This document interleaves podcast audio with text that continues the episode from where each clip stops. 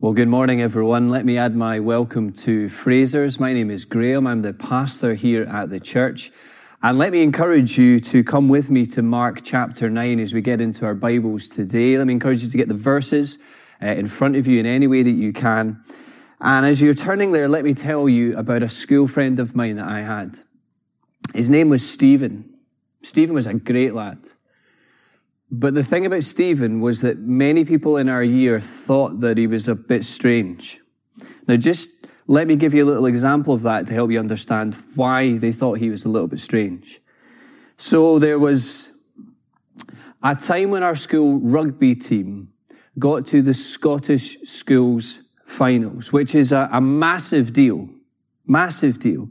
And what made it even more of a massive deal was the fact that it was going to be played on the pitches outside Murrayfield. Now, if you're a 14 year old sporty boy, you can imagine that that is the stuff of dreams. And to add to the excitement even more, there was even a rumour going around that one lucky team would get to change in the Scotland changing room. And so the rugby coach gathers us into the gym hall the week before the tournament. And he says, boys, listen, the tournament's going to be played on a Sunday.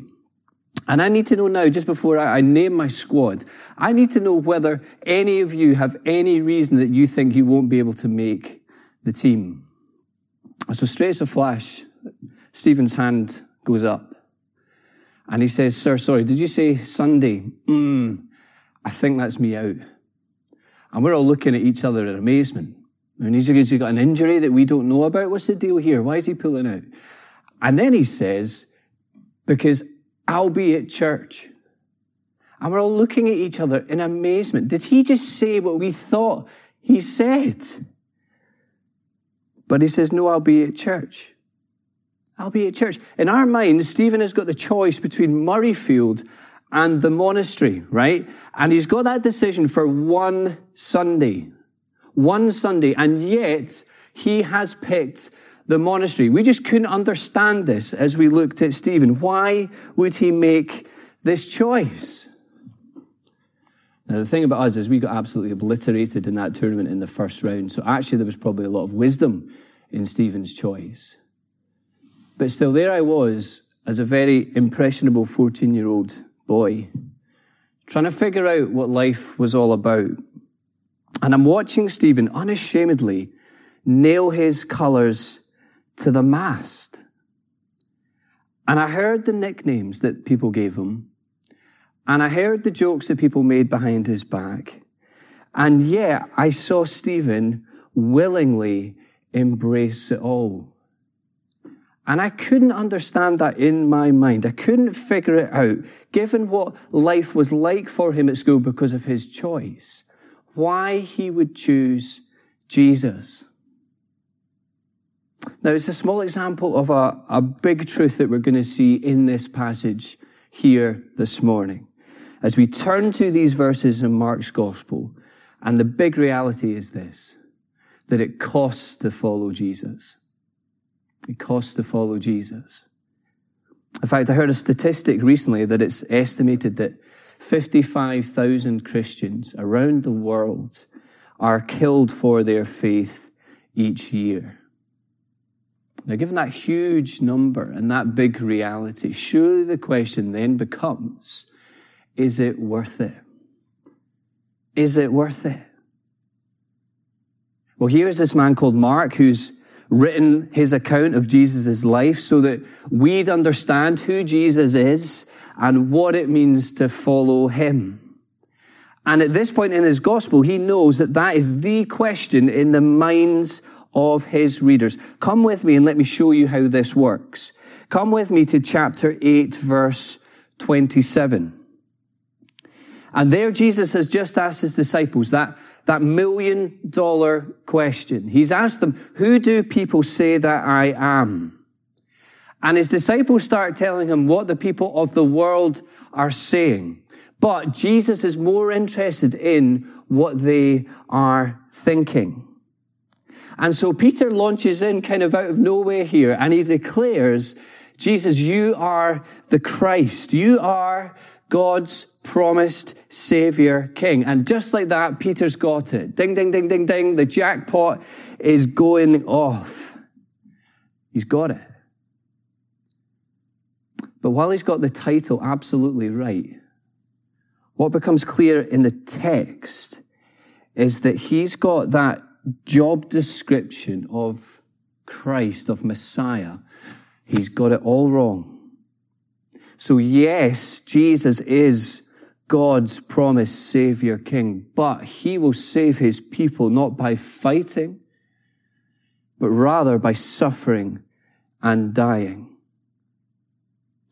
And it begins to dawn on Peter that if this is the way of life for Jesus, if his life is cross shaped as it were, then it dawns on Peter that if he's to follow after Jesus, then this is the way of life that he must now adopt and follow. And the thing is that no one wants to be associated with a sinking ship, do they? I mean, the FTSE will tell you each and every day that when people know that a business is going under, what do they do? They sell their shares. They get out of there as soon as they can.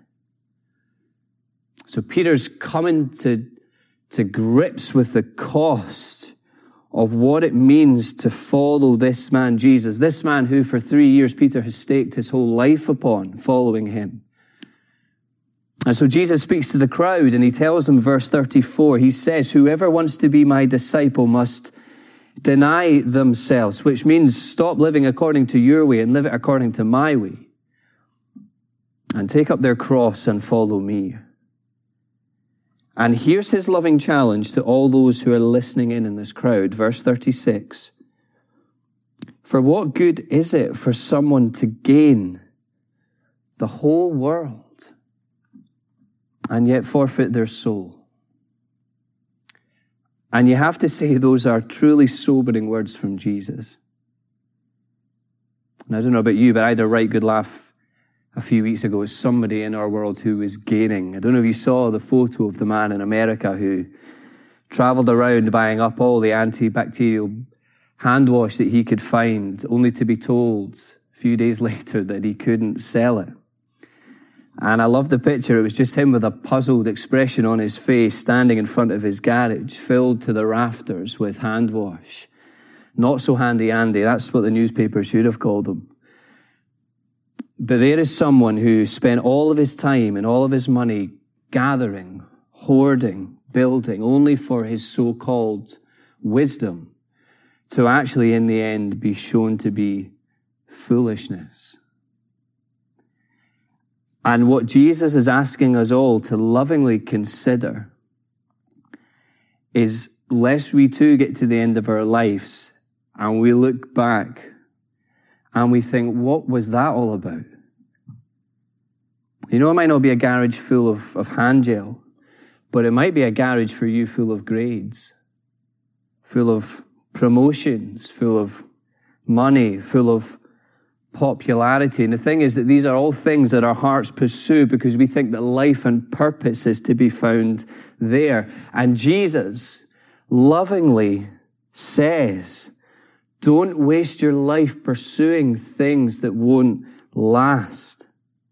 And see that I love you enough that I've come to tell you to stop and to think about your soul to think about eternal things. And Jesus goes on to talk about life and death and heaven and, and hell and, and what happens beyond this life. And surely we have to say, friends, that if ever there was a time in our lives that should prompt us to ask that question, surely it is now. As the coronavirus has made us all wake up to the fact that it doesn't matter whether you are a prince whether you're the president, whether you're the prime minister, whether you're a sports star, whether you're a celebrity, whether you're Joe Bloggs in the street, that every single one of us shares a fragile human body and our lives are but a breath. Here is Jesus speaking into our situation. Mark wants us to see that it costs to follow Jesus. It costs to follow this king. But here's the other thing that he wants us to see, and I hope you get this today. that following Jesus is so worth it.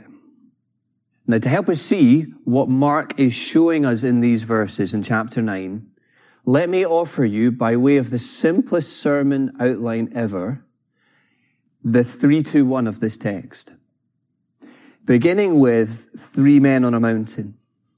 So here are Peter, James, and John. Here are Jesus' closest three disciples. And they've been led up this mountain by Jesus. Now it's important for us to see that detail in the text. So this is not as if they have accidentally stumbled up the mountain here. This is not some orienteering trip gone wrong like James and John need to brush up on their, on their compass skills. Jesus has led them up this mountain because he knows they are most likely feeling the weight when they consider the cost of what he has just laid out in front of them. And Jesus wants them to witness what's about to happen to help them see that following him is so worth it. And Jesus is transfigured before them, meaning something of, of Jesus' full glory is now fully unveiled for them to see. And you see Mark trying to communicate that to us? Do you see him trying to use his limited human words and metaphors to try and communicate that to us? I don't know what you used to do to try and communicate whiteness. When you were young, I remember that we used to try and communicate it by some, talking about something being Daz white. Right? It was the best that we could come up with. Something was Daz white. Well, do you see Mark trying to do the same thing here? What does he talk about? The whitest that bleach could get something. He's trying to help us see the radiant brightness, the pure, splendid radiance that was Jesus' in this moment. And for here, in this brief moment in history, these three men catch a glimpse of Jesus' full glory. The glory that he had with God his Father in heaven before he came to earth. The glory that he set aside as he stooped down, as he humbled himself, as he took on a human body with the express purpose of standing in the place of his people as he dies for their sins on the cross. And the glory that he will show on the other side of the cross as he rises from the grave. And the glory that the whole world will know and will bow to one day when he returns to judge the world and has the final word on history. Here is Jesus in all his glory. And if you're a Christian here today, I want you to be encouraged by this glorious picture of Jesus, who the other side of his death and resurrection now lives to intercede for you right now. That this is the Jesus that holds your life in his hands. And this is what Jesus will be like when we see him and when he comes in all his glory. This is the Jesus that you and I are waiting for. Here is the King in all his majesty. What a wonderful truth for us to grasp afresh today in these uncertain times. Here is Jesus in all his glory. And so from three men on the mountain, let's move to consider two figures from the past. Verse 4, if you come with me, do you see Moses and Elijah appear on the mountain with Jesus? These two big Old Testament figures, as it were, representing the whole of the Bible story up to this point, the law and the prophets, the story. And they appear here with Jesus as if to say, this is what it's all been about. Everything that we said and did, everything in our ministries, everything that happened in our time on earth was pointing to and building towards this, the most glorious of moments. Because every promise that God made, that he would lovingly and graciously act to rescue his people, that he would deal justly with their sin, that he would make them clean, he would purify them, and he would open heaven's gates so that the peoples of the world could, by faith in Jesus Christ, be at peace with and know their creator. Those promises are about to reach their fulfillment and everything that will happen in the days to follow this in the moment of Jesus' death and resurrection. And I love Peter's response here. Doesn't know what to do, does he? he? What does he do? He offers to build tents. Now, I've, I've no idea where he thinks he's getting the kit from that, for that for, right? I don't imagine there's a mountain warehouse outlet on top of this mountain. This may well be Peter's way of saying that he doesn't want this moment to end. But I reckon more likely, if you think about what's being added here, that this is him recalling that in this moment he was running around well out of his depth. That he didn't have a clue what was going on. And that has greatly encouraged me this week as I've thought about that. As one who right now feels so out of his depth, running around trying to understand what's going on, but increasingly coming to see my own helplessness and weakness in this moment. And we laugh at Peter here, but I think we should see something of ourselves as well. And the call then is we embrace that.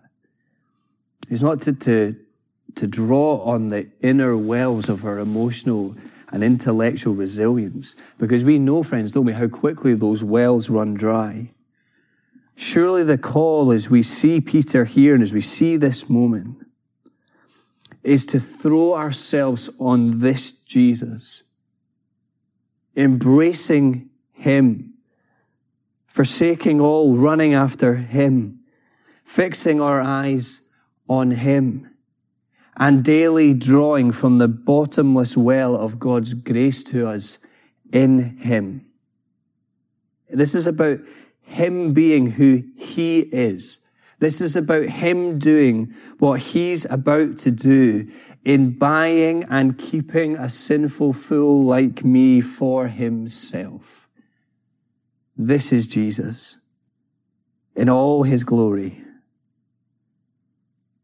And then finally, we move from two men from the past, two figures from the past, we move to one voice from the heavens. Verse 7. You see, verse 7, there appears a dominant cloud in the mountain, the cloud being the biblical symbol of God's presence. And God the Father, do you see, he speaks from heaven about his son. He says, This is my beloved son. Now, it's the same affirmation that the Father made about Jesus, his son, at his baptism back at the start of his ministry. And now here it is again, almost as it were approaching the end of his earthly ministry. Not so much this time as an encouragement, but as an endorsement. Because look at what is added. Echoing those words we heard read earlier from Deuteronomy about the true and the final prophet of the Lord that the people have to watch for. Simply listen to him. Now let me give you some stats about listening. The average person has 27 conversations a day. Each conversation lasts about 10 minutes, which means that the average person spends four and a half hours a day listening to people. Now you project that forward, you build that out. That means that we spend roughly 68 days a year listening. In fact, it's estimated that you and I will listen to 80,000 people in our lifetimes. Now that's a lot of voices. It's a lot of opinions. But it begs a question, doesn't it? Who is the most influential voice in our lives? Who is it that we're listening to? Who is top of that list?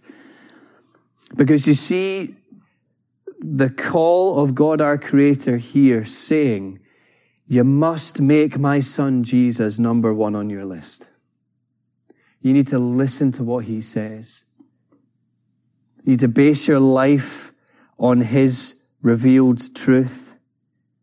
You need to base your life on every word that proceeds from His mouth because He is my Son. And here is heaven's ringing endorsement of Jesus. And all of a sudden, verse 8 is back to being just Jesus and the three disciples. In an instant, and for Peter, James, and John, it's back to living cross shaped lives as they follow this Jesus. Do you know what it costs to follow Jesus? Remember the question we asked at the start? Is it worth it? Well, just as we close, let me tell you about an interview that I watched recently with, with Tim Farron, the, the former leader of the Liberal Democrats. And he talks about how he used to have a friend at school called Jack. And he described Jack in the interview as a, as a typical college Christian. Whatever that means, I don't know. But that's how he described him, a typical college Christian whose faith in the eyes of, of Tim Farron was, was weird, restrictive, and unattractive. And he had absolutely no inclination of exploring the faith of his friend Jack. And in the interview, he talks about how not long after school, his dad got a job in Singapore. And so the whole family moved over to Singapore. And they were assigned a little house in Singapore by the company. And the previous family that lived in the house were Christians. And they left behind many things in this house. But one thing they left behind was a collection of Christian books. And because Tim found himself not being able to speak the language and, and not having many friends, and to avoid him going uh, utterly bored, what he did was he set, he uh, set about reading every book that he could find in the house. And out of a desire to, to avoid what he saw as the God stuff on the shelf, he read everything that he could find, including the Winnie, Winnie the Pooh collection, until he came to the point where there was nothing left on the shelf apart from those books. And so he picked up and read. And as he did that, in his words, his own words, and I, perhaps I imagine with Jack at the back of his mind, he says that as he read them, and I quote, it hit me almost with a physical force, that this is true. And if it's true, then nothing else matters. In fact, nothing is even close to mattering. So here's the truth today. It costs to follow Jesus. It really costs to follow Jesus. So is it worth it? Well, let me just suggest to us as we close that because it's true, because Jesus verifiably rose from the dead, then friends, it is absolutely worth it. Here is Christ in all his splendid glory. And here is the promise that he makes at the end of Mark chapter 8. For whoever wants to save their life will lose it, but whoever loses their life for me and for the gospel will save it. Let us pray together.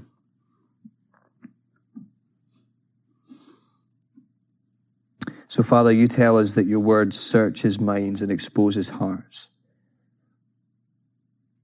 And so, by your Spirit, would you right now encourage those who need to be encouraged? Would you still those who need to be stilled? Would you comfort those who need to be comforted? And would you challenge those of us who need to be challenged? And so as we respond to the call that the Lord Jesus makes on all of our lives, Lord, would you help us to follow him out of a deep love for him and for what he's done for us on the cross. And so it's in his precious name that we pray.